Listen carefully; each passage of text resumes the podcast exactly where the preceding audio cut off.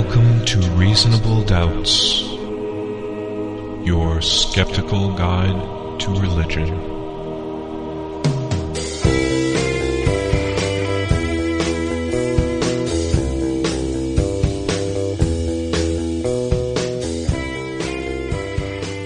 Welcome to Reasonable Doubts, the radio show and podcast for those who won't just take things on faith. Coming to you from Grand Rapids, Michigan, the jewel of the Grand River. You can find us online at doubtcast.org or freethoughtblogs.com slash reasonable doubts. You can listen to us on Public Reality Radio, 1680 AM WPRR Ada Grand Rapids, 95.3 FM W237CZ Hudsonville, and 88.3 FM WPJC in Pontiac, Illinois. And as always, streaming at publicrealityradio.org. My name is Dave Fletcher. With me in the studio, my fellow Doubtcasters, Mr. Jeremy Beaman, Yellow, yellow. Mr. Justin Schieber, Hello. and Dr. Professor Luke Galen. I'm here. and, and we're happy to have you here. Coming up in this episode, we have an interview with John Loftus. Uh, also, polyatheism, a shit list, and some God thinks like you. But first, he was sent to earth from the heavens by his father in order to give hope to the world. He was raised by a modest human family and became the savior of humanity. Of course, I'm referring to Superman. Uh, the new Superman movie is out, and if it's anything like the uh, four of the other five Superman movies before it, it's bound to be an enormous disappointment. Uh, You mean you seen haven't it? seen it? I have not seen I it. I was Wow. totally banking on you having haven't seen it. Hey, way to let us Um, down. I Oh, know. Jesus. I know. I have. I have children. I don't get to see anything. You're supposed to be sitting in a chair with red underwear on. I know. I. I, I oh, when has having children ever stopped you from seeing a superhero movie? well, you yeah, I, us I to take usually that? get to the midnight shows. I didn't for well, I, I, I boycotted it for the first week as a uh, shine of uh, show of support for special effects artists who are underpaid. It was a a, a mild protest that didn't No. seem to work Is, very well. is that, It a, is lot that a joke? No, that's actually true. It was Okay. just it was just not to not see the movie, but to not see it opening weekend to show look people care that special effects artists who Oh, okay. contribute so much to these movies are not. Couldn't are, you have are like underpaid. taken pictures of the stands and like CGI'd out all the all the people and made it appear like there was a protest? Yeah, sure, sure could have. Although the hundred plus million dollars it made last weekend. Um, Oh, yeah. yeah. Anyway, um, so I haven't seen it yet, but I I will at some point. Although I got to say, Superman movies not a great track record, but maybe this one. Uh, the reason is that uh, we're just not the right audience for it because, according to Warner Brothers marketing department, Man of Steel is reaching out to a specifically Christian audience in some very interesting ways. you know, the Christians don't get enough targeted marketing, so I'm really Right, it is glad about to see time. this. The, this the movie people, what they actually reached out and they're sending emails to pa- to pastors of congregations and such. Mm-hmm. Yeah. Yeah. Wow. They, uh, in fact, even sent churches. Not only did they um, let pastors across the country in on sneak previews of Man of Steel, but they also sent out packets for how to tailor a Father's Day sermon, which happened to be opening weekend of, of Man of Steel, toward using the title Jesus, the original superhero. Uh, and they sent out discussion notes as well, uh, particularly targeted at uh, Christian churches that have the, the multimedia presentations where they do slides Yeah. and they do video. The sermon notes, the Jesus the original superhero sermon notes that came with their little promotional package that Mm-hmm. was sent out to these churches. It actually included a spot for a clip of the movie. Yes. So they had a they had a clip already tailored, ready for them. Uh, And the, so the these- sermon notes ask, quote, how might the story of Superman awaken our passion for the greatest hero who ever lived and died and rose again? You know what's ironic about that is that that the creators of Superman were these two Two Jewish, Jewish, guys. young men. In fact, there was a book, I forget when the title of it was, but a couple of years ago there was a book that talked about how they came up with the idea Mm-hmm. of Superman, and a lot of it was sort of like almost a revenge fantasy against Aryan Absolutely. Well, I heard that. Nazis. I heard that Superman was originally supposed to be a prophet who would come back and uh, save the Jewish people and be a military uh, leader. Am I right? no, no, and that and that the new Superman is just kind of you know reinterpreted. right. Isn't Well, that there's the different case? texts. Yeah. They Around- contradict each yeah, other. around the I, what was it, the 60th or the 70th uh, anniversary, like uh, back around 98, 99, something like that. They they did they kind of did a momentary back to the original days plot line, and yeah, it Mm-hmm. Yes, was it was Superman the Nazi slayer, basically. yeah, beating up It was a Nazis. really good and- story, actually. That was. Killing I want to say that was right after he had his electric powers, which was Yep, a terrible yep. story. They they Um, brought him back together, and Yep. uh, yeah, I, I that's back when I read comic books too. And Superman is you know so white bread and bland and everything else. He's a but Kansas farm boy. They they DC had really good writers. They had Uh, they, had some balls oh, back yeah, then. Yeah. I prefer the Captain America story than to the Superman story. Yeah, because you like fascists. Um, He's but not, he's not a uh, fascist. He's, he's fighting against the fascists. Iron Man's the yeah, fascist. you're right. You're right. Iron Man's the fascist. In the Where did this Marvel come Universe war, Yes, yeah, you're right. The The- Civil War. Boy, Yes. you really are a Boy Scout. he def- Captain America Captain defends the civil liberty aspect of him, whereas I, Tony Stark turns like authoritarian. That is that is true. Now, th- this is not the first time uh, Warner Brothers has done something like this for a movie. They did it recently with Les Miserables, which I, I don't know how that worked exactly. he has a, because the of guy has a conversion, doesn't he? Yeah, Uh, you're right. It's there's Jean Val or uh, the, the not criminal. Jean Valjean, but The criminal guy. Yeah, yeah. Do it Um, for blindsided. Hugh as They did well. it for the blind side, which was pure religious Yeah, and right, really right. racially insensitive propaganda. Oh, those rich white people sure helped out that black guy. Um, And and, the movie the Soul Surfer. It's, it's strange to me that they would do it for Les Mis because the the quote unquote villain of, of Les Mis is a guy who's like the sense of absolute justice. Absolutely, but then he yes. recognizes He's that an this- authoritarian figure. and- right. He recognizes that this kind of retributivism is absurd. And then kills himself. which is Spoiler. not at all what the Well, damn it. what we would see as God, right? Right, Um, right. So But uh, you know. I mean, actually, Superman is actually a really good fit for this in a lot of ways because he is a Christ figure, right? He's sent from the heavens by his father to save humanity. Actually, he's sent to save himself, but he ends up saving humanity. grows up with a father who's not his real father. He grows up with a father who's accepts not his him, real uh, father. And is a benign influence. Yep, he dies, uh, or was killed at least at one point in the early '90s, and rose again. and all of his friends go to their deaths because they believed in him. the super friends martyred each and every one of them. Especially that uh, Gleek, the monkey. He had it Aquaman. coming. they tried to baptize Aquaman.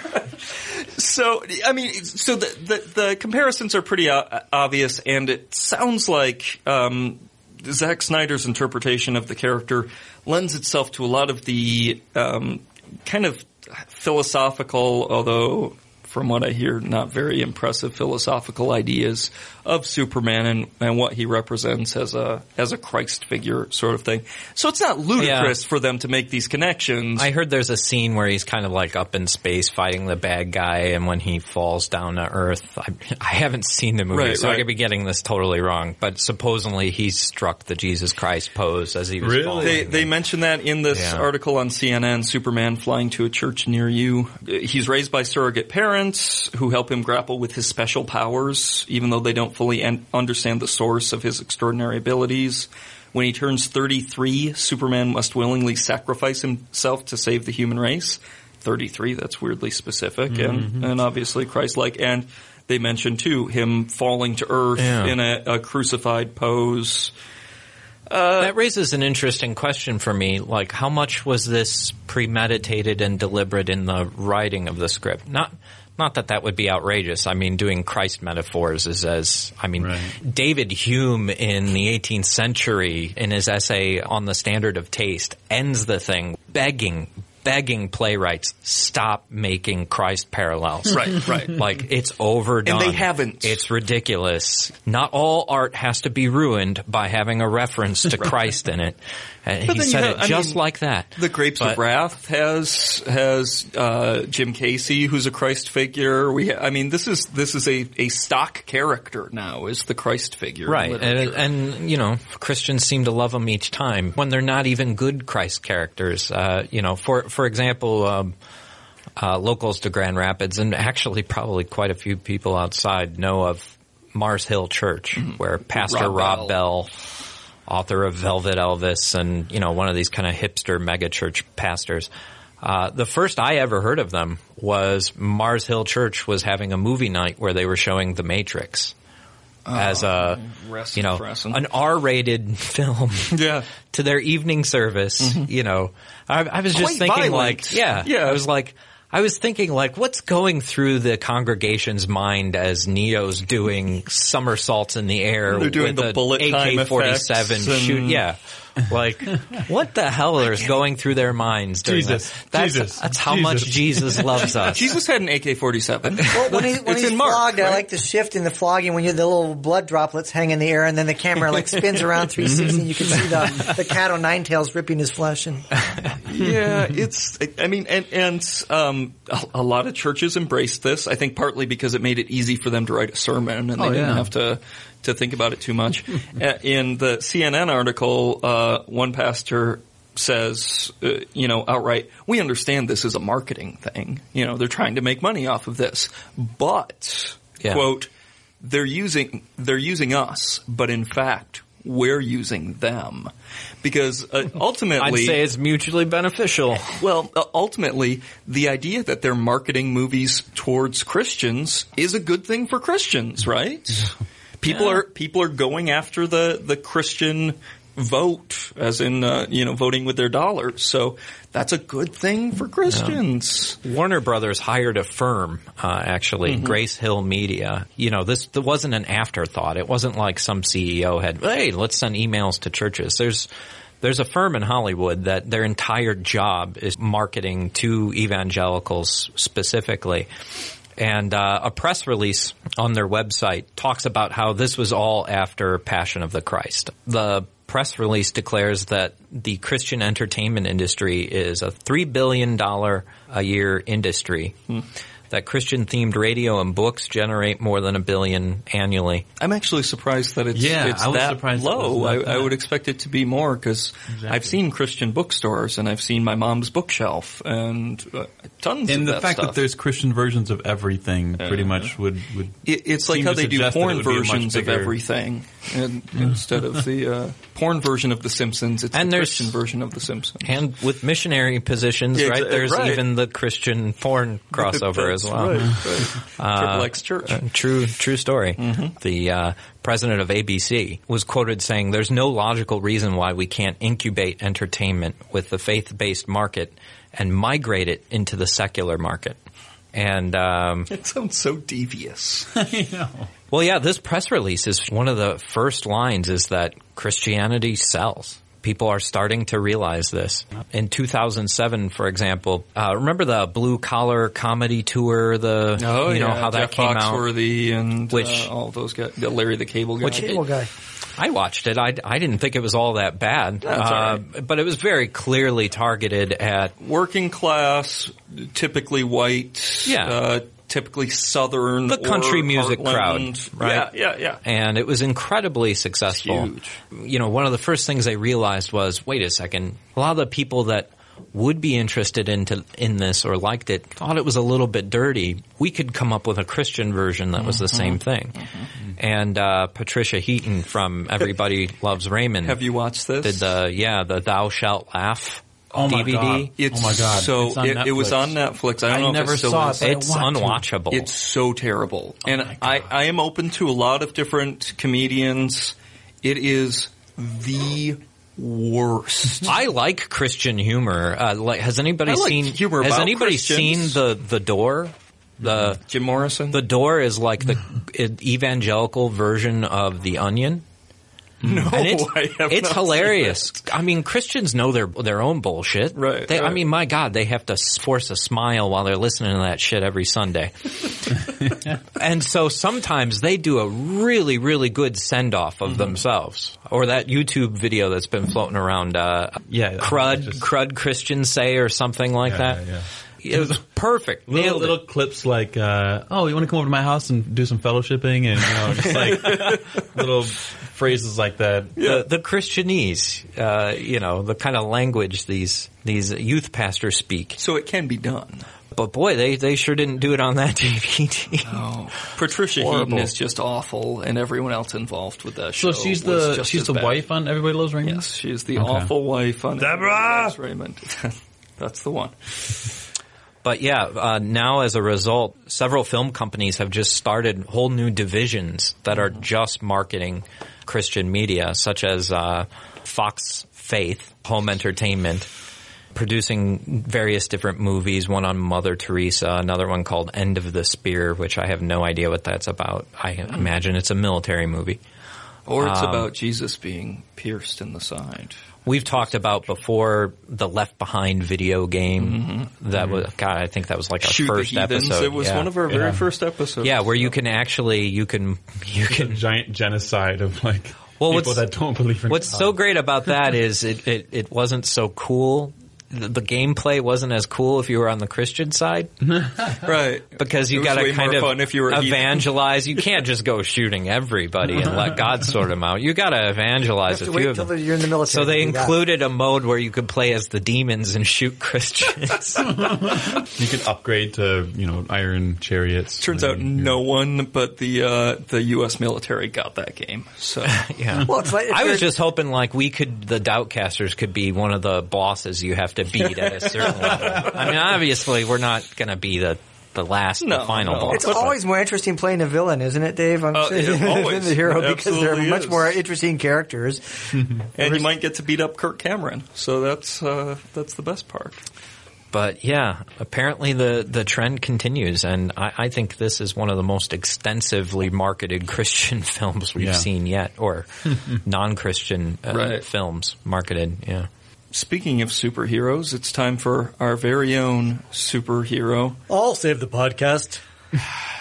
With- I'll, some I'll save the podcast. No. See, time for some God things like you.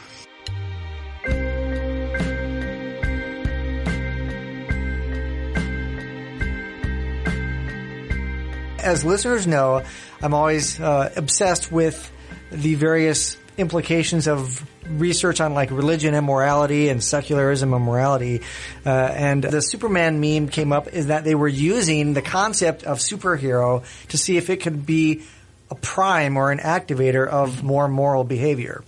So listeners would know that like priming research, it's a way to experimentally like ju- juice up temporarily at least concepts in people's minds. So often like religion, you'll see this research that says reminders of God cause people to, you know, blah, blah, blah, be nicer or whatever, be more moral. Show them a tombstone. They could prime feelings of death. Death, priming, yeah. Or show pizza hunger. But one of the things I've always argued that I always point people towards is that yes, religion often activates more temporarily, at least more moral behavior, but so do some equivalent secular concepts. And it turns out that superheroes and Superman, well, actually superheroes is one of them. Uh, and there was a study done by um, Nelson and Norton back in, I think it was 2005, where they actually used the concept of, in some conditions, Superman himself, the character of Who's, Superman. who's really the perfect character to use for it because he stands for truth, justice, and the American way, and he's, he's the Boy Scout, right? You would think so. And then more general, like superhero, imagine, uh, I guess the superhero of your choice. But what they're trying to show us is that when you when you activate that concept, cause people to think about that, it, would it make them more uh, moral or pro-social? So one of the things they were looking at, for example, was like willingness to forgive people or be less aggressive or engage in volunteering behavior. But interestingly, it turns out that when uh, they were asked people to think about Superman, or by having them like write an essay, describe the characteristics of Superman, it actually made them less pro-social. really? Whereas asking them to think about the category That of superhero, all people I know who read comics. Exactly. Go on. They're all they're all prisoners and criminals. But asking about the, them about the category of superhero, so like what describe the characteristics of a superhero, made them more moral and pro-social. So they ha- is it that opposite effect? people have a an idea of Superman specifically? yes. That wow. So the, the DC and Warner Brothers, you have failed the world if people it does have implications of things like that. But here's the rationale for why that would be so opposing, and that is is that people often engage in comparisons with like these category what, what they call exemplars or just like the stereotypic member of the category. Mm-hmm. But if they're too specific in a way that's idealized that you'll never be. Sure. It actually causes people to become discouraged kind of and say, "Well, I'm not like that." So that's the rationale, one of the reasons possibly why reminding people of, or having them think about Superman would cause them to go, oh, he's that way, I'm never going to be that way. It's too dissimilar to me.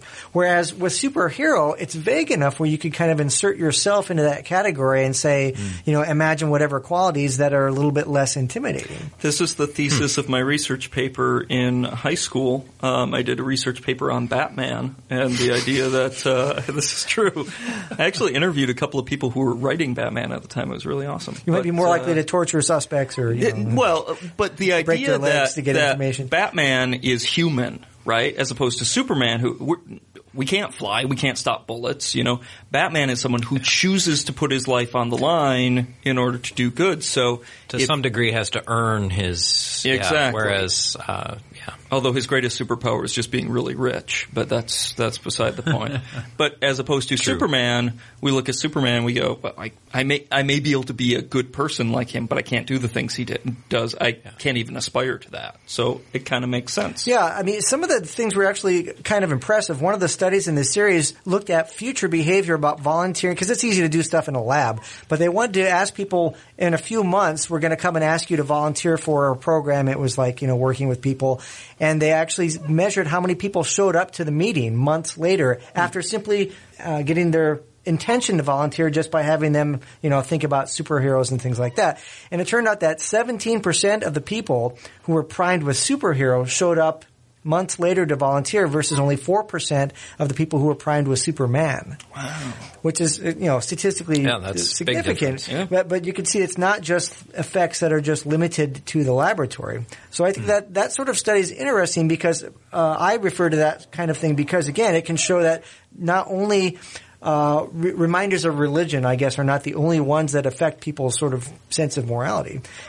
And that also leads to, uh, I was looking at some other priming studies that show perfectly the dual nature of even when you do remind people of religion, it doesn't only have moral effects. I've talked on the show before about some of the non-moral, non-pro-social effects that show that religion as a concept can sort of have opposite effects on morality. And one of them is that when you remind people of concepts that are related to religion that are benevolent. So, you know, God being a nice, forgiving, you know, friendly Jesus.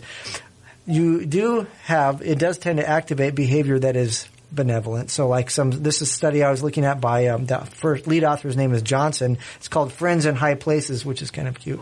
But they, what they showed is that when you, they, uh, flashed, uh, pictures on the screen of that were more benign religious ones. So you know that famous picture painting of Jesus with the flowing hair.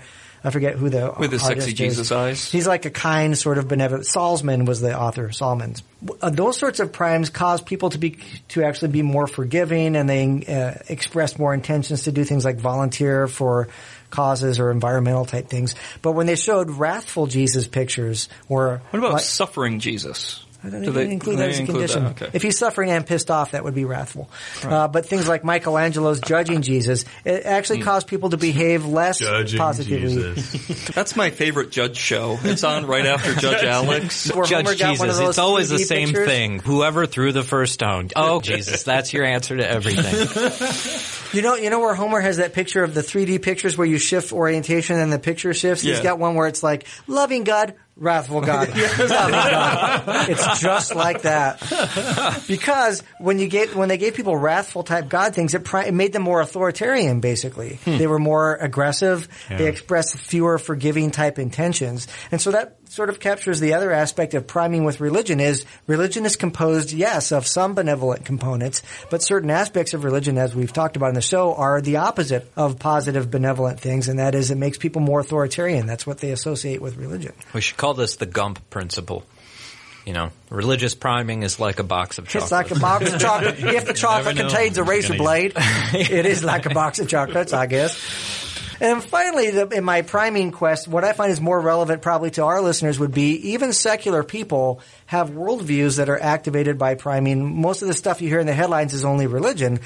But I think the more interesting stuff is that, you know, like I've talked on the show before about uh, priming with religious people where they challenge them, like with death, we've talked about terror management theory, or when they challenge people's sense of control or orderliness or dependability, they become more religious. Turns out that with with secular people, our worldviews actually function in a very similar manner, and that is uh, things. If you take like science or the notion of like the specific Darwinian evolution, that for secular people that is their worldview, and if you challenge their sense of control and and uh, and certainty and things like that, it causes them to it affects their views of science and evolution as well. There was an interesting Hmm. study that came out just a couple of years ago. I hope I'm pronouncing this guy's name right, but it's Rutjens. I think that's the Dutch pronunciation. But he has a lot of interesting stuff where um, you challenge people's sense of control by having them write essays or talk about a time in their life when they feel out of control. But what he looked at is what effect would that have on people's endorsement of the theory of evolution? as opposed to like intelligent design theory, which was, you know, sort of an alternative that people who want to think that there's purposefulness in it all. Usually the thing that people freaks, that pre- freaks people out about evolution in Darwinian sense is it's rudderless. It just is shit that happens over time. Well, what they find is, is that when you challenge people's sense of control, it pushes them away from Darwinian evolution more towards intelligent design. You actually get, uh, even in a secular sample of people, which you would expect like, you know, endorsement of intelligent design in a control condition is about, you know, single digits among secular people. But when you challenge their sense of control, have them think about things in their life that are out of control, it actually gins up the intelligent design endorsement, which is interesting because it looks like that for them, they sort of, uh, that implies that people's sense of purposefulness or orderliness is tied up with that with their theories of origins of the universe. They actually knew, know this because one of the other theories they gave people as an option to endorse was evolution, but evolution under control or a sense of order. There's a theorist, actually, I wasn't familiar with him. His name's Conway Morris that has a theory of uh, evolution that says that if you would run it back again, it would turn out just the same way, almost as if it's going towards some sort of uh, goal. That is, it's evolution, but it's not just no, you know, like uh, Stephen Jay Gould used to say, if you would rewind the tape and play it back, we wouldn't be here. We're just a fluke. Right. It seems that when you challenge people's sense of control, they actually prefer, even secular people prefer this evolution theory that has direction and purpose more, implying again that what free, that even secular people are sort of freaked out by Darwinian Yeah. Uh, non-purposefulness, Which- non-orderliness. Morris's idea, I think, is not. Uh, it's not teleology. It's not that Well, that's what I, it has a that's what I was purpose. It's it's more like certain design features, like Yes. legs or bilateral symmetry, so and some other things are just out. way more efficient than any other designs you could come up with. And hmm. so, random evolution would find these things eventually. Yes, he's not applying an Like, external agent. Look at how many evolution. times independently wings and eyes and Yep. other things have evolved, you know, completely independently on different branches of the tree. But still, it does give this idea like, hey, you know, th- this was meant to be. This had to be this way. Yeah, the people, um, even secular people, they don't need necessarily external control. But the point of this was that they look like, on some level, that they want scientific processes to give a sense of, like you said, you know, that that it's there are certain rules that apply. It's not just anything could happen. You wouldn't be here anymore. There is no purpose, whatever, to anything, or you know, a sense of control. And so, what they what the study was interesting because what it shows is that, and there's other ones too that are that uh, have similar effects where people's views about science, even atheists or secular people, secular humanists, their views about science are like that of a religious worldview. I'm not saying that they're entirely oh, like oh, dogmatic. yeah. we're going to get ourselves in so much trouble. Yeah, it's not, but it's not faith based in the sense that they're impervious. But Mm-hmm. they show the same in the psychological studies. They show the same effect when you when you do threats to their like, for example, there's terror management studies. Right. When you scare Yeah. people with their own mortality, atheist people uh, get more scientific. They endorse evolution Yeah. more. Wow. Which which is showing it's it's not always any of the content of the worldview itself. Yes. It's the it's the fact that a worldview brings comfort. And that and that's a human some sense thing. to yeah. And I mean the flip side for our crowd to understand is if we start pulling out Freud on people and saying, "Oh, you just cling to your beliefs because you're afraid." Well, truth is we kind of do too. we bring some stability to our mental lives by thinking we have it understood. I think, and you see that often. I catch myself doing that with things like my scientific heroes. And I, it's not that I think that they're sacred, but I do get kind of misty eyed when I think about, you know, Carl Sagan or Charles Darwin or some of the theories that, that, mm-hmm. to, that those are some of the things that make my life meaningful, a sense of control, a sense of orderliness. Right. It, it's not, uh, you know, I, I would argue that maybe it's not the same like faith-based element because I would say, well, you know, he could be wrong about this and this and that, but just the general effect of they they sort of structure my my worldview. I notice that sometimes when I get frustrated, I plop down on the couch and I take out the iPad and I turn on the astronomy picture of the day. It puts it in perspective. Like when I'm really, yeah, yeah. if a And it's quasar so just weird. wiped out the like- whole galaxy, you don't owe that. You don't have to pay your bills this month. It's so weird because it sounds so hopeless and bleak. you mm-hmm. know, most people clutch their crosses or something like, he's going to get me through, but I look at a bunch of lifeless inert dust and gas and go, and go, ah, that feels better. It's it's better than prayer. It's ultimately meaningless. At least my shit is real. There's something fantastic about the idea that we are so fit to this cosmos that we're in, that, that it's intelligible, it's understandable, and, and yeah, that is, I think that's been a source of a lot of secular spirituality, if you're allowed to use that word. Yeah, so I guess the take-home message there with it is that um, is that watch uh, watch your own. I would encourage people to watch their own your own worldviews, and maybe under when you have stress in your life or feel a sense of like lack of certainty or out of control, do you tend to also get a little bit more defensive about defending the specifics of your worldview? And to be honest, I sometimes wonder if us atheists turn to our counter apologetics sometimes for a little bit of comfort too. An extra disproof of God a day helps keep the secular anxiety away. I don't know if that's the case, but regardless, John Loftus is here today, author of the Debunking Christianity blog and several other books that you may be familiar with. He's going to talk to us about his latest book, The Outsider Test for Faith.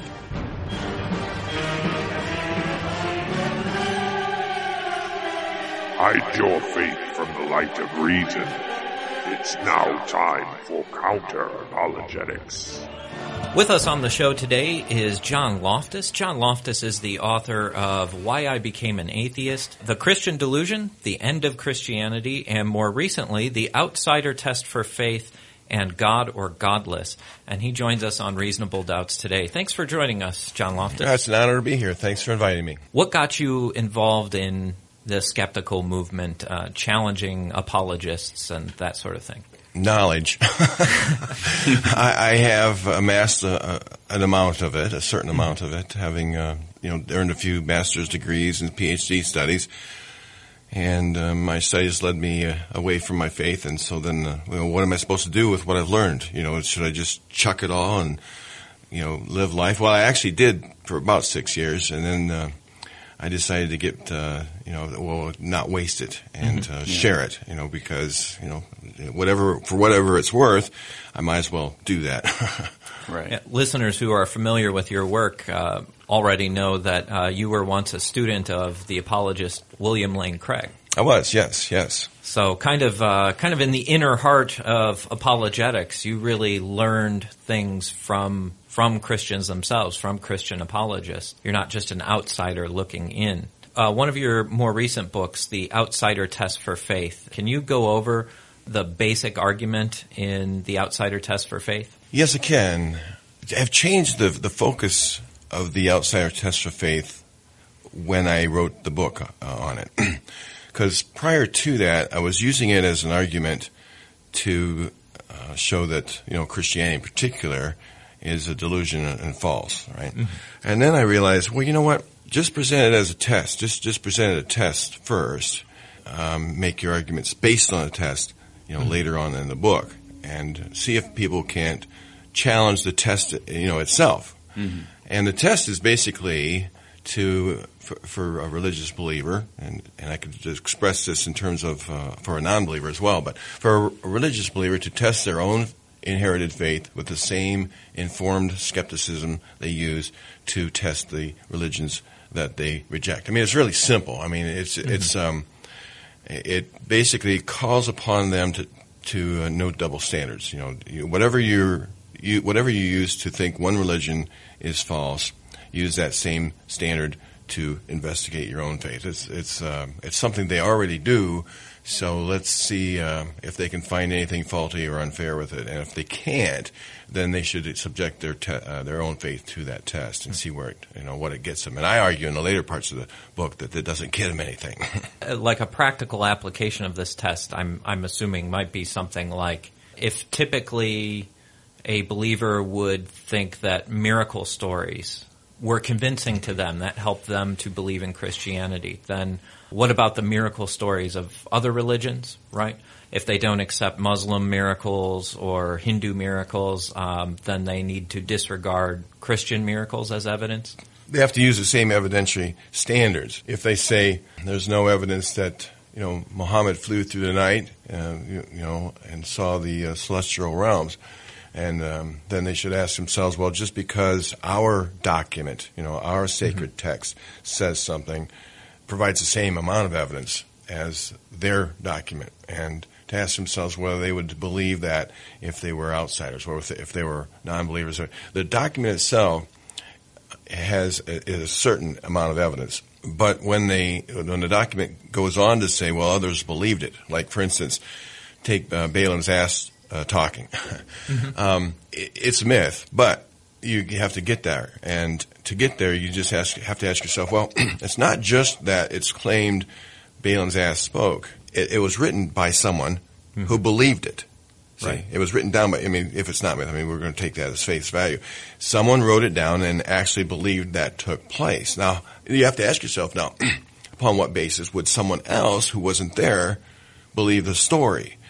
Uh, you, you just have to think about that. I mean, not being there and yet believing it it would be a good grounds to say, well, you know what, I need to investigate that for myself, but I can't because I'm separated by history. Mm-hmm. So you have to say to yourself, well, no, I, I, really can't believe that. I mean, I would want to see Balaam's ass uh, talk uh, myself, and that's not an unreasonable request.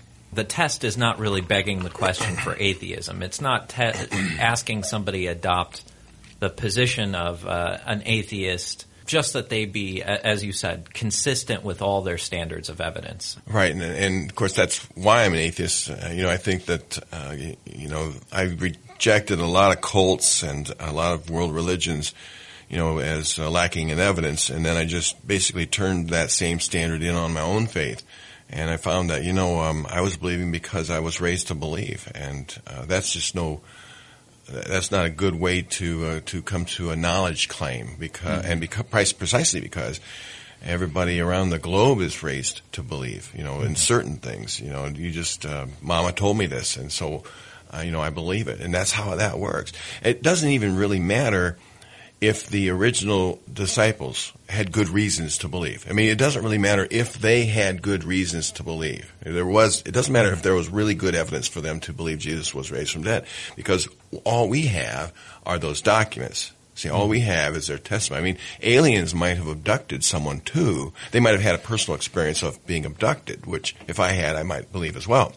but I have no reason to believe without evidence. You see, just like right. I have no reason to believe Balaam's ass spoke without more with, without more than just testimony. Mm-hmm. And when I go back and I look at the uh, the ancient world and, and even in the, the biblical text, uh, I find a lot of superstitions in, in, the texts themselves. That's what I did in uh, my book, Why I Became an Atheist. Uh, one of my longest chapters is the is about the superstitious world of the Bible. I mean, just you know, you have to read it to see it. I mean, uh, you know, take Jonah's tale. Mm-hmm. Um, here's a world where when uh, when you had a thunderstorm, they, they they thought the gods were upset. Well, which god? So let's cast lots. Well, it's on you, so you must be the culprit. Who in their right mind in today's world would think that that's a sound methodology? Would do any of that? and you know, just I, I, just started reading the Bible like that, and and um, you've got to read that chapter to uh, to see it for itself. Because uh, given that we can we can know that the, there's a lot of superstition believed by the by the writers of the, the Bible um, themselves, then I have every reason to wonder just because someone says something like, you know, someone rose from dead or Balaam's ass talked, I have additional good reasons not to think that uh, that actually happened. I, have often I've often thought that every time uh, a Christian targets another religion for critique, they're kind of building a blueprint as to uh, how they could critique their own faith. and, it, and it and it seems that your you know your test is based on on that on that insight. Um, I know at least when I was a when I was a believer, I was worried about things like that. I was cognizant that, for example, I would say that I felt the inner testimony of the Spirit. I could feel God moving in my life, but I was aware that there were others who believed in different gods or different theologies than my own who had those same feelings, and it created a little bit of tension in my mind. Uh, I'm wondering then, is your test well received by apologists and by Christians? Do they think that's a, a kind of fair standard to place on Well, themselves? It's mixed. It's mixed. You know, G.K. Chesterton, in his book *The Everlas- Everlasting Man*, he uh, he actually proposed something like it before me, and said that uh, you know his Christian faith passes that test. Uh, and uh, David Marshall, um, an apologist, he he has mixed thoughts on it, and he thinks that um, you there's you know you can beef it up, if you will, or, or tear it down. I think he basically tear it down a little bit, but he sort of accepts it, and he you know, he thinks that one indicator that Christianity is, is passing the outsider test for faith, faith is because of its success.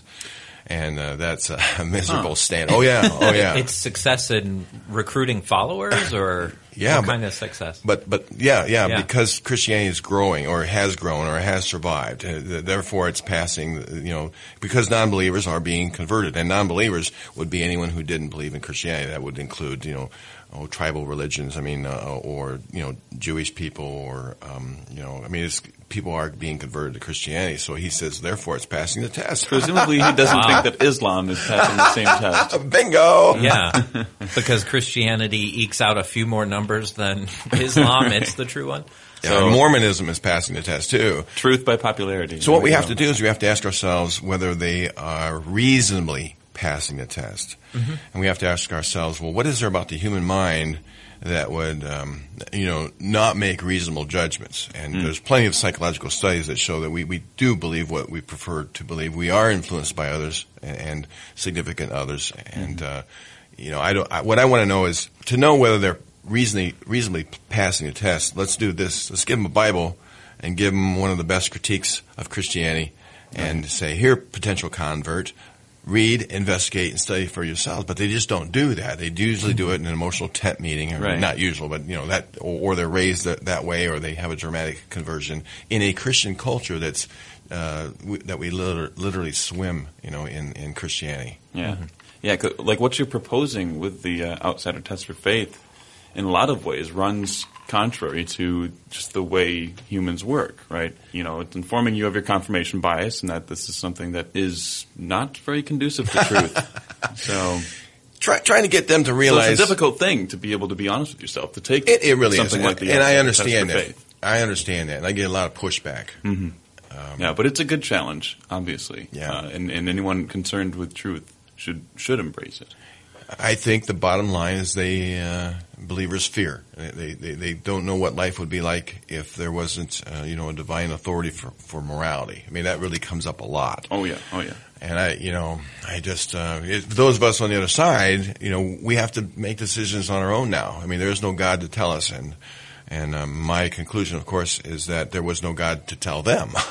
And uh, you know, I mean, as we look into the Bible, we we don't find this perfectly good lawmaker. You know, in fact, we see some of those laws borrowed from the Code of Hammurabi, which is a Mesopota- Mesopotamian uh, king. Uh, we, we see some of those laws right out of there. So, Right. Yeah, You know, I always like pointing out when someone brings up the uh, the moral argument, right, that God is the grounding of all good. I always like to point out passages like uh, in Genesis 18 where God has a particular plan that He wants to carry out, but then Abraham reminds him that actually, you know, the, the Creator of the world should should do what is right, and God's like, okay, you're right.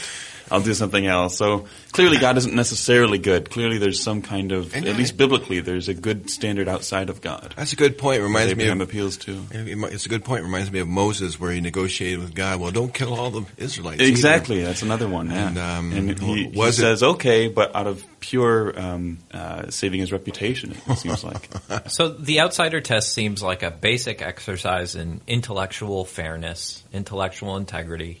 I find it hard to believe that anybody could reject that as an approach. But you have had some pushback. You have had some people who uh, feel that um, insider tests for faith, I suppose, are good enough. Uh, wh- how do they challenge your your idea? What are some of the objections? Well, there? one of them is well, atheists have to take the test too for their faith. Well, Which you're not denying. or, or right, or their religion. You know, Mm-hmm. they you because they will say atheism, religion. Well, I just kind of wave that off. You know, I you know if um, atheism cannot be a religion because uh, religion has to include at least one phrase, and then whatever you define it as, and that is the belief in supernatural beings and or forces. And so, uh, first I dismissed that. I mean, you know, I, I know I don't believe in that. You know, but uh, no, I'm not denying that. I think that atheists uh, should judge all claims to religious faith equally as well. I mean, atheism can be conceived of as the um, position of last resort. I mean, it just simply says I don't believe any of them,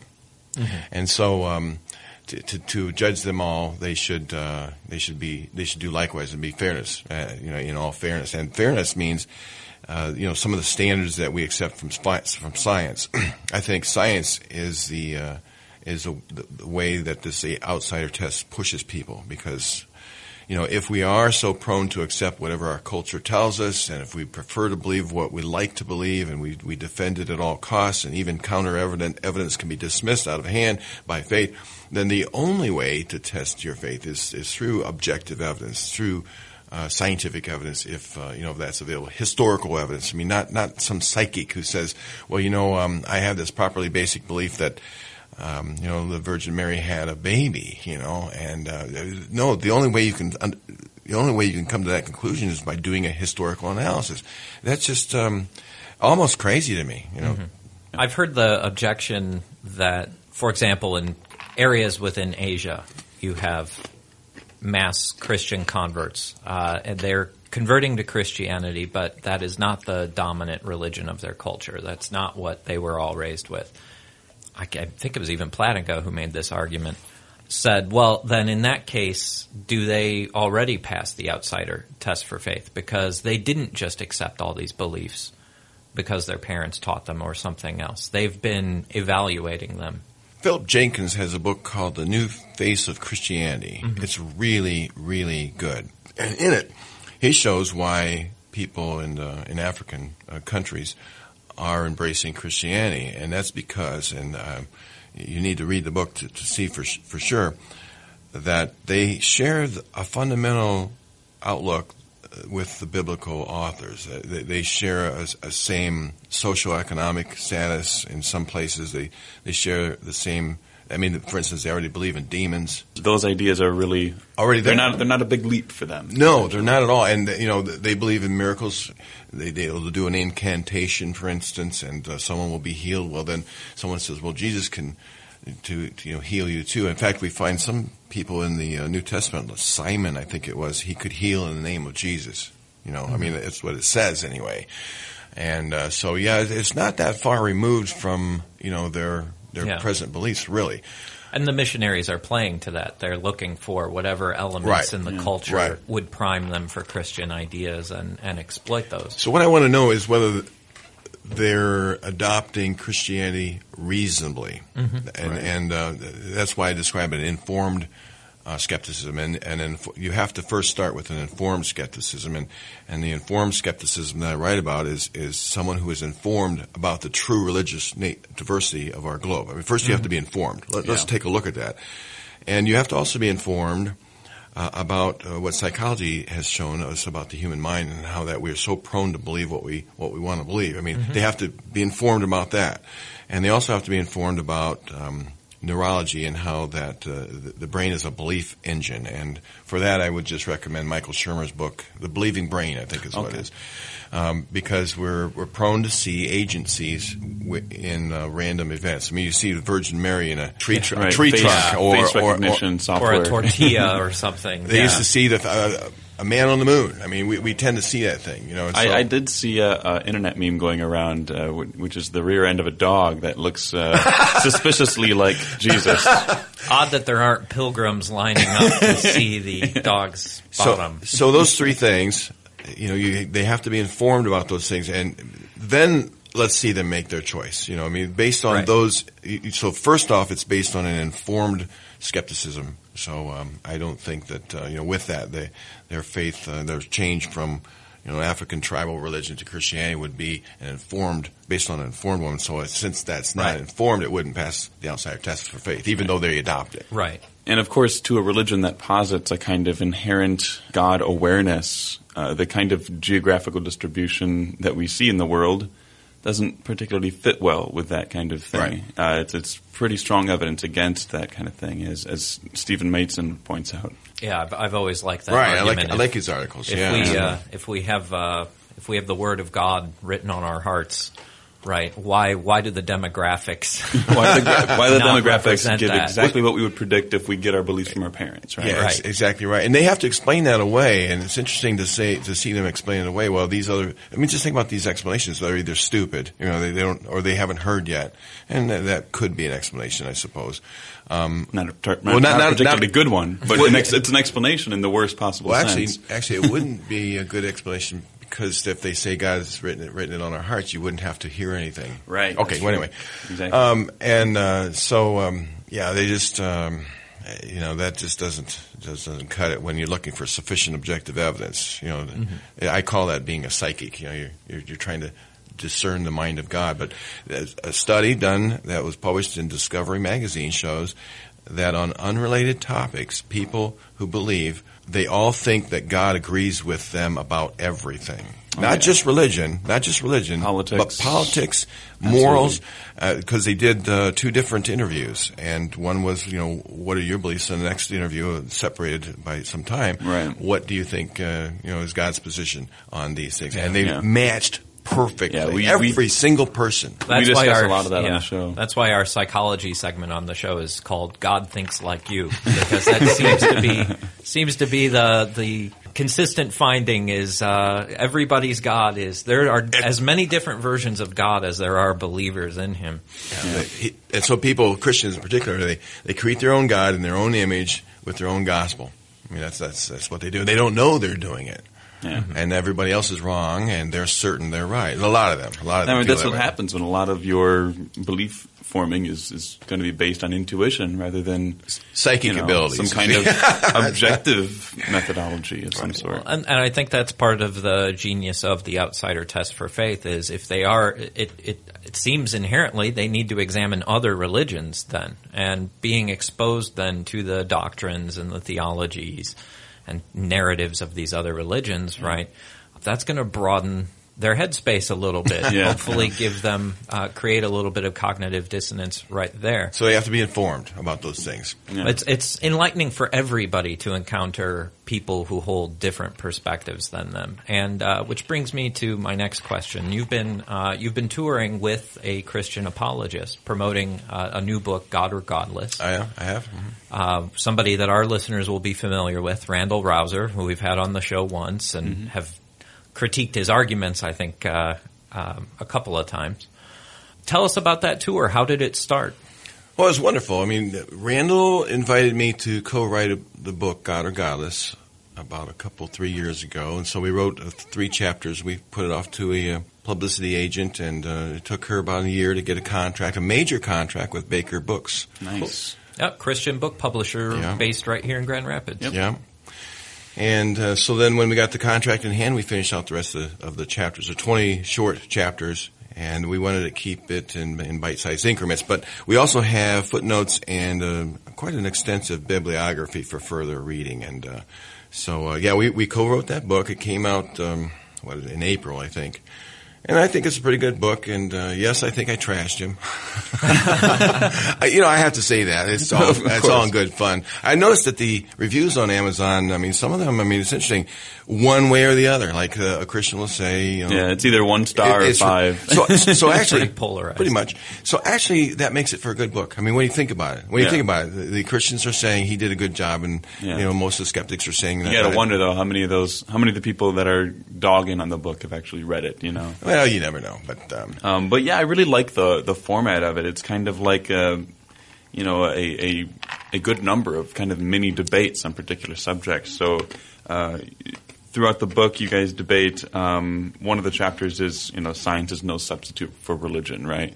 So you know, presumably you're talking about you know what the best way to learn about the world is, and uh, I find that Christian apologists will have to denigrate or deny science somewhere along the line to believe. I mean, I don't understand. I mean, they, not Randal necessarily in in such a degree as others. Okay, Right. uh, but because yeah, I think he's closer to the truth. I've said that online. You know, uh, he's closer to the truth, but the liberals are more close, you know, to the truth, and the agnostics are closer to the truth. But atheists have it nailed.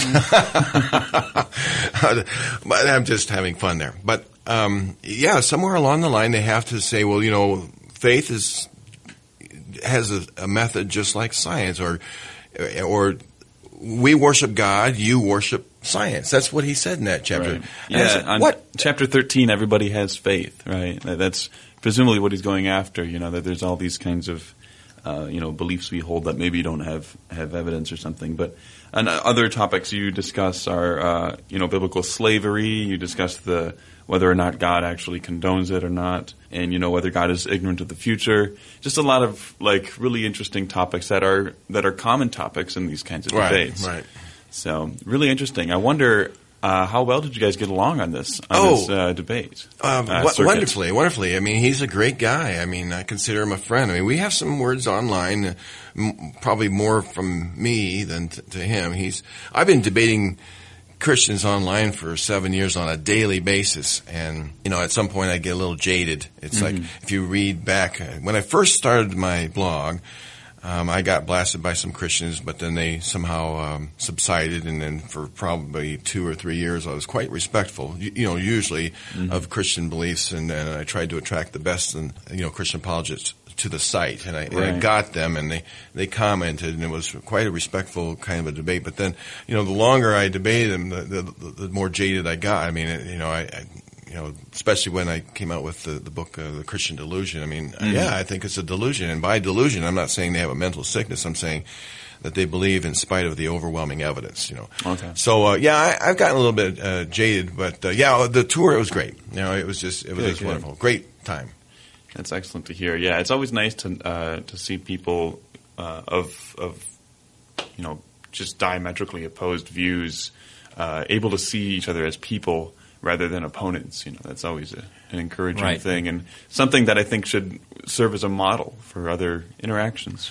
Well, I- I'll give you an example. We uh, drove around together from, um, Uh, for, well, we started in Calgary, went up to Red Deer, and then we debated at Red Deer, and then we drove up to Edmonton all in the same day. And hmm. and then when we were up in Edmonton, we had a, a day, so Randal and I went to the mall together. He's a great mall out there, wonderful. I think they say it's the largest one in the world. I mean, I could tell you about them all, but that's uh, I'm irrelevant. picturing you guys like trying on shirts and being like, "This is really fat." well, um, what I wanted to say is that uh, along the way, and David Williams, the president of the seminary, was uh, was there, and he was driving, and we had a wonderful conversation, talk. And when we came up to a discussion that uh, Randal thought would be good for a podcast, he brought out his little digital recorder, and, Oh, and he okay. said, "Okay," uh, he said, "Well, first he said this is a good topic, let's record it." so you were recording on the road. Yeah, yeah, That's yeah. nice. And uh, so he would start out by saying, "Okay, Loftus is now in the fetal position, having d- been destroyed by our, my arguments, And- Crying in the corner. and- yeah, right. And all I could do was just you know play along and say, "Ouch! Hey, let me out!" You know. So yeah, we had a great time. Then, we, of course, at that point, we I mean, we debated whatever the issue was. Mm-hmm. But uh, he ca- it kind of got annoying, but it was funny at the same time. It's He'd- funny. This is a topic for a podcast. He'd bring that digital recorder out and put it right in my mouth. what do you think about this? But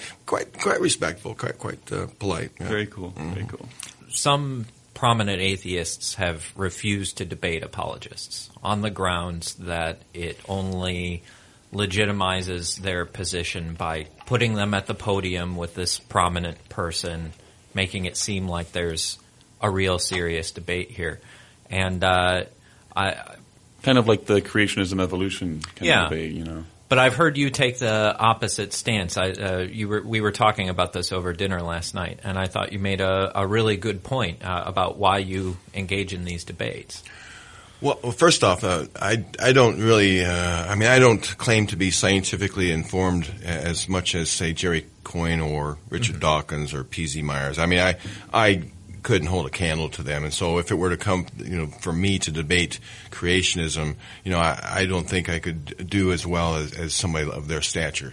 Um, so I don't do that, you know, that particular issue uh, with Right. with Yeah. with the best of the Christian apologists. William Dembski, you know, I would have to do a lot of research, and I might not look too good for the atheist side. And so I respect their their them not debating creationists. I, I, Right, I- right. so first off, I want to say I respect that they don't. And a lot of That's times the. That's debate okay. format is just a terrible format for something like Right. a, a you know the, a scientific issue like Yeah, that. some people just don't like debates, you know, Yeah. and they don't think that. that. but I, I do. Um, first off, because I want to, I, I want to help Christians know that if I take on the best that Christianity has to offer, and I do a good job, then they can see perhaps that even their best people don't do a good job. And it's mainly in the areas of philosophy and, and theology and, and, and biblical uh, studies, that, you know, those things that, um, and so, uh, yeah, I, um, I'll do that. I think that's, it's worthwhile because I think atheists always win debates. I mean, in, of those kind. They produce a doubt. To be published in Baker Books, I think several reviewers of God or Godless have said that that, uh, that Baker's Baker Books has done a, a good service because all of a sudden, rather than reading an apologetic book by a, a Christian intellectual uh, debating us, now Christians get to hear us, you know, in our own words. You know, that's good because whatever someone goes away with after reading the book, they will, I think, hear some things they've never heard before. I, I really think so. You know, from our side, because I think there's a massive amount of ignorance on on uh, Christians, you know, about what atheists think, and uh, I think I, you know, I hope I did that justice. Um, but atheists win in, in another sense because whenever you debate a, a Christian, whenever it's a, pro, I mean, a prominent debate, like one-on-one debate, or even in a book of this nature, they're introducing their readership or their fan base to a, a minority voice that would have been squelched, you know, Right. you know, er, in earlier times, or even you know, killed. You know, so all of a sudden, here's John Loftus, and um, I'm, I'm Randal Rauser, and um, you respect me because I have a PhD and I'm teaching at Ta- Taylor Seminary.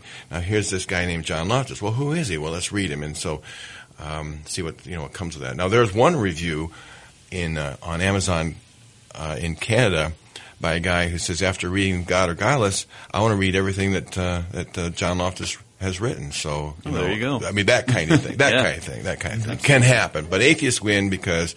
Uh, Christians are introducing them to their fan base. Uh, you could be said though in, in the reverse that uh, Christianity wins the debates because they're introducing their skeptical friends to Yeah. to the, the the Christian apologists. But I don't think that skeptics, especially former believers, usually go back Yeah. at all. yeah.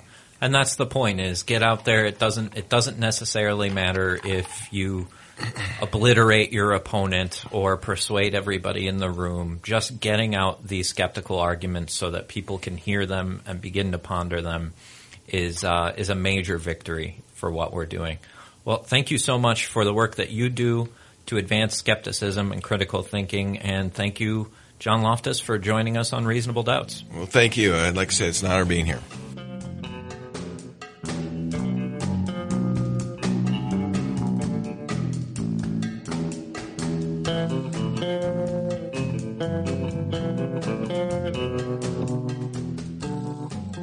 We turn now to our shit list where we heap scorn on those who deserve it. And today we're heading to Russia. Luke, how did the Russians make it onto our shit list this time? I'd like to say it was because of Pussy Riot, but uh, that's actually not trending in the news uh, recently. No, are, are they still in prison? Some of them are, yeah. Yeah, some of them are. Our, uh, yeah, okay, so for our listeners who don't know what Pussy Riot is, They, Do people not know what sure, Pussy Riot sure is? sounds like a lot of fun. Uh, Pussy Riot was a, a group there. It's a, a band or, or group of performance artists or whatever that um, in Russia at a church, right? One of their protests was to do a music video thing or Yep. a music performance in. They did it. They busted open on, on in the altar area of an Orthodox church. Yes. and they were satirizing sort of or, or putting putting down the connection between Putin and the patriarchs of the church Yes. as being too cozy, that the church mm-hmm. and the state there. And so they got, you know, they were charged with something like insulting the faith or, Yeah. or you know, the government and, and they got sent to prison and some of the members got sent to prison. Yep, some of them are are there and have been there for a while, and they they got really pretty lengthy sentences for considering what they actually did, which was Props to Pussy Riot. yeah Well- a, a year or two late. Yeah, so Russia actually, it's interesting because it, they, they've had, it almost follows this, this, uh, an increasing pattern, this trajectory of increasing authoritarianism of Putin with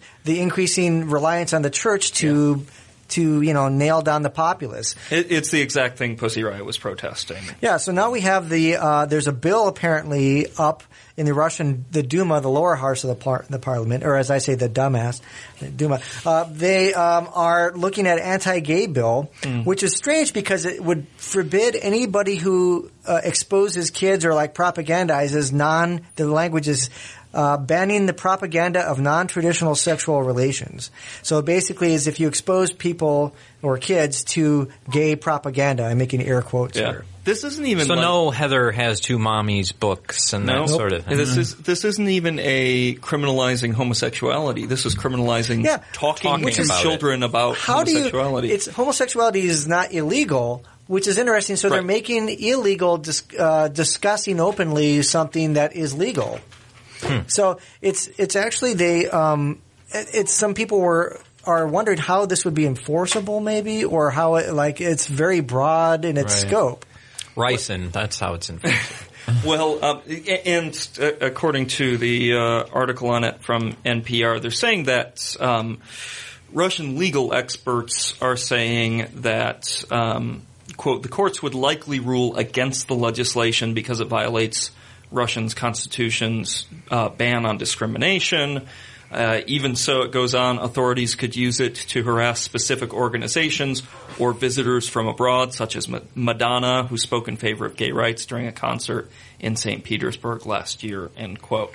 So it, it, it could be used as a bully stick. Um, it would be difficult to um, prosecute people uh, under this law, but it would certainly be something that uh, do- could cause problems. It's not just this, but there's every time there's like a gay rights march or protest or things like that, you get these thugs coming out of the woodwork that are. It's very easy to drum up a sort of the uh, uh, right wing people with that are mixed in with the church members and religion. You also see this not only in Russia but in some of the other eastern countries like Georgia, which is a former Soviet republic. Hmm. In Tbilisi, Georgia, there was a, um, I think it was in May, was it earlier this year? There was a march, a gay march that ended precipitously when they were attacked by a mob of people that were mm-hmm. ginned, that was gymmed up by the Georgian Orthodox Church. And you could see the video on YouTube where the priests are leading the stone throwing mm-hmm. mob that attacked. The protesters sort of, the cops tried to get them on a bus and get them the hell out of there. And there's this huge mob that attacks the bus and there were priests like hurling rocks Yeah. uh, at the bus. And they were, you know, and saying things like the, you know, they're, they're attacking our values and blah blah blah. And so again, you see that that in these right wing movements in a lot of these countries, the the uh, you know I guess neo Nazi or the, the the nationalist type thugs go hand in glove with the Orthodox Church. They're- they're- and they're popping up in places you'd never expect. I, this is, I, I don't know if we can blame the Orthodox on this, but I was listening just the other day about how reactionary Turkey's president is and all the protests going on over there. Turkey had made some some decent strides for a while. They there. were always the most secular and Yeah. fun-loving of the Muslim of the. Muslim world. Yeah, And uh, yeah, they're talking about banning alcohol and other things like that. Now it's it's getting it's getting weird. Well, even- you have Gre- Greece is well. I mean, yeah. we know the problems Well, there, the, but the Golden Dawn is their like fascist movement there. Yep. Their Uh, neo-Nazi party has several seats, and uh, Mm-hmm. that, that's bizarre. You just I Well, can't it- imagine. It's that. hard to imagine a, a neo-Nazi getting elected in the United States. Um, it just doesn't. Well, Well, they wouldn't mean, call themselves they- well, exactly. Someone representing the neo-Nazi party any more than someone representing the Communist Party. But uh, uh, we've got plenty of, of bad seeds out there. But Well, I think in the general principle here is when economic times are hard, you see these people just like in Europe in the 30s. You see these people coming out of the Yeah. woodwork, combining, tr- you know, traditional values with thing and using religion to, to gin up the traditional people. Like even in France, this I'm not comparing this necessarily with the violence because it wasn't a violent, but the anti-gay protest march in France had hundreds of thousands of people. They, and they were sort of from the countryside. There's a lot of, even though the church is secularized in France, and, and there's a lot of, you know, non-religious But it was amazing how they turned out. For There was that. large numbers of people that you don't really see on the news because they're from rural areas. There often are Mm-hmm. It- people it's that, not. you know, it's not the citizens of Paris It's that were coming a out. general rule in French history that when people start coming in from the countryside, it's bad news. Well, yes, that's yeah, and and the French do love a good protest, and when they protest, it's often very colorful. Yeah, and, and this was in Spain too, the main Yeah. opposition to the, so in all these countries that even though, I guess the lesson is even though they might seem secular, and you still hear people that say like, oh look at Russia, the communist or atheist, dude, they were just, they, the church just went underground. Yeah. The, Mhm. Yeah. the people didn't become less religious when the Soviet Union was, They- you know, they're just less open about communist. Yeah, and so now what you see is that they're, they're aligning themselves with, you know, the former people. It just fits right back into, again, to conservative, you know, traditional values that border on the fascistic. You know, I, I was just thinking. I just this past weekend, uh, my wife and I brought the girls down to West Michigan Pride, and I'm thinking under this Russian law, we'd be going to Oh, prison. you would be the first one to lose your that. family, I think. You- Yeah, we would be in trouble. Yeah, wow. But uh, yeah, it's a it's a scary idea, and again, it would be a tough law to actually um, enact. Uh, Yeah. But just the idea that there are that it has a chance is uh, certainly worthy of the shit list. And now let's end with some polyatheism.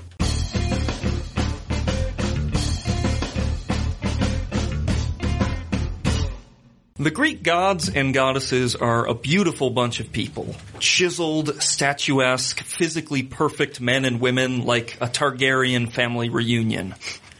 It's a Game of Thrones. Yeah, it's a Game of Thrones reference. Uh, even the older men of the group are built like, well, Adonises. What they lack in character, they make up for in appearance. And that's true across the board when it comes to the Olympians, except for the homely, hobbled craftsman of the gods, Hephaestus. Hephaestus, or Vulcan, as the Romans were wont to call him, was crippled early on, but it's not agreed on exactly when or how.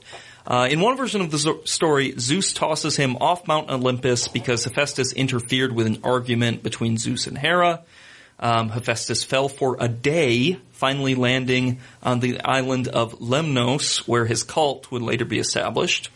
Or in the much more misogynistic version of the story, courtesy of Hesiod, one of the great misogynists in history, uh, Hera gave birth to Hephaestus via parthenogenesis, all by herself, to try to one-up Zeus after Athena busted out of his forehead. Hera wanted to prove that if a man could give birth to such an awesome goddess without a woman, so too could a goddess give birth without the help of a man. Of course, where Zeus birthed the goddess of wisdom and victory, Hera, the lowly woman, was only able to create a male-formed male god. In other versions of the story, Hephaestus is the one who helps Athena out of Zeus's forehead by smacking him on the head with a hammer, so it's a complicated picture, to say the least. And then, of course, uh, in another version of the story, Hera takes her crippled child and tries to drown him in the sea, only to have the baby be saved by sea nymphs, who then raised him. The end result of his origin story, whatever that origin may be, is a physically imperfect god cast out from Mount Olympus, who eventually earns his way back in the only god ever cast from Mount Olympus to work his way back up and earn a spot in the coveted Greek pantheon, a feat which he accomplishes through both skill and subterfuge. As the god of the forge, he creates great weapons for the gods, including Hermes' winged helmet, Zeus's thunderbolts, Aphrodite's girdle, and also the armor of Achilles, uh, the chari- chariot of Helios, and so on and so forth. In fact, if you've read the Iliad, there is a good chunk of words devoted to describing the armor of Achilles and how beautiful his shield is and all of that. It's very ornate. That's all made by Hephaestus. He always reminded me of the guy in tech support that you don't like or want to hang out with, but you need his help to get it stuff done on your computer. So you come by and go, "Hey, it's up, man. Oh, you're really good at this stuff. Can you fix my computer?" That's right. Yeah, no one really wants to look at him, and he probably smells like the guys from tech support. But uh, I can't. What? I love my tech support guys. Anyway, Do you hang out with them? That's my point. I don't get out of that's the house just- much. That's all I'm saying. Tech support guys get out more than I do. To get back at his mother, who had either tried to kill him or allowed Zeus to toss him off a mountain, Hephaestus created a golden throne for Hera, which once she sat in, she couldn't get out of. Oh, she was uh, punked. Yeah, right? Awkward. All of the gods tried to convince Hephaestus to let her out, but he refused until Dionysus, the god of wine, plied him with drink and got the inebriated god to release their mother. As tragic as his relationship with his parents was, Hephaestus had a arguably even more tragic love life. He was lucky enough to marry the sex goddess Aphrodite, but it wasn't exactly a match made in Olympus. It was actually a forced marriage. Zeus was concerned that all of the gods who wanted to have sex with Aphrodite would end up fighting and possibly killing each other, so he married her off to the safest guy around, the ugly yet crafty Hephaestus. Of course, that didn't stop her from sleeping with Ares, the god of war. So the head cheerleader ditches the shop class savant for the captain of the football team, but then he literally catches them in the act with a gnat.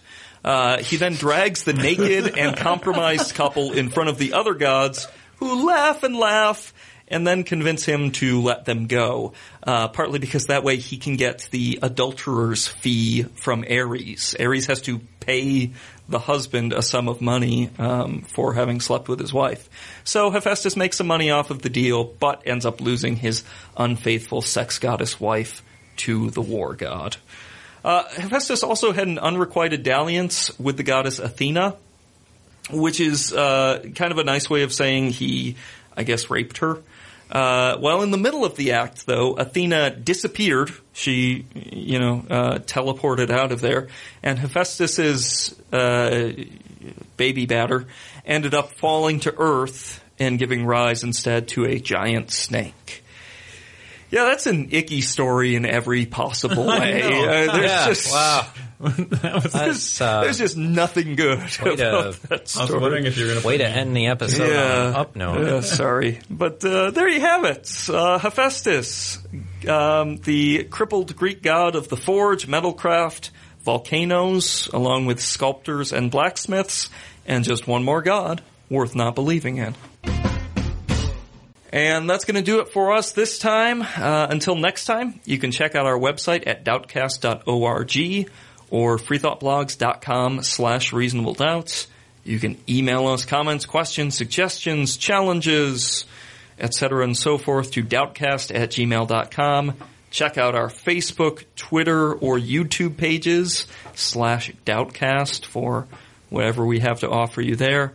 Um, also, uh, Luke and Jeremy, you had an article recently in uh, Free Inquiry magazine. We mentioned this last time. It's still out there now. Um, Luke and Jeremy have an article in Free Inquiry magazine. It's got to be the what June uh, Yeah. 2013. And it's a really, really good one. Full of tons of references. It's jam packed with information. We're mad that they didn't actually hyperlink to it on their website. Well, so they- there's not they an, might eventually. not an easy format we can share it with our friends with. But uh, Yeah, listeners are But- always asking about the references Yeah. we talk about, especially with the psych studies. Yeah. So this is going to be a big. Uh, we uh, just dumped them all into one article. yeah. and uh, yeah, so please, if you can, buy a buy a copy of Free Inquiry. Check it out. Uh, it's uh, it's well worth the time. So, in the meantime, uh, read up on your free inquiry. Uh, read what Luke and Jeremy have to say, and we'll be back soon with more Reasonable Doubts, your skeptical guide to religion. Catch up on past Reasonable Doubts episodes or to email your questions or comments, check out www.doubtcast.org. Reasonable Doubts is a production of WPRR Reality Radio. You can find out more about Reality Radio at publicrealityradio.org. Reasonable Doubts theme music is performed by Love Fossil and used with permission.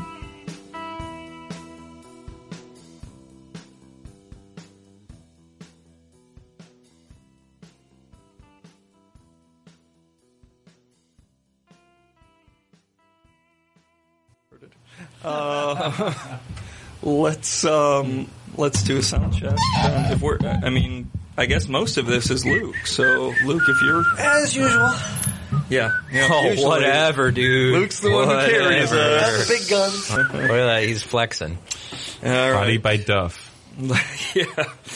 Um, uh, let's do you first, Luke. Me first because it's in order of importance. No, because you're on mic number one. Oh, and that. Uh, this is my ego talking. Narcissism. Narcissism. Sism. Funny, it sounds just like his regular voice.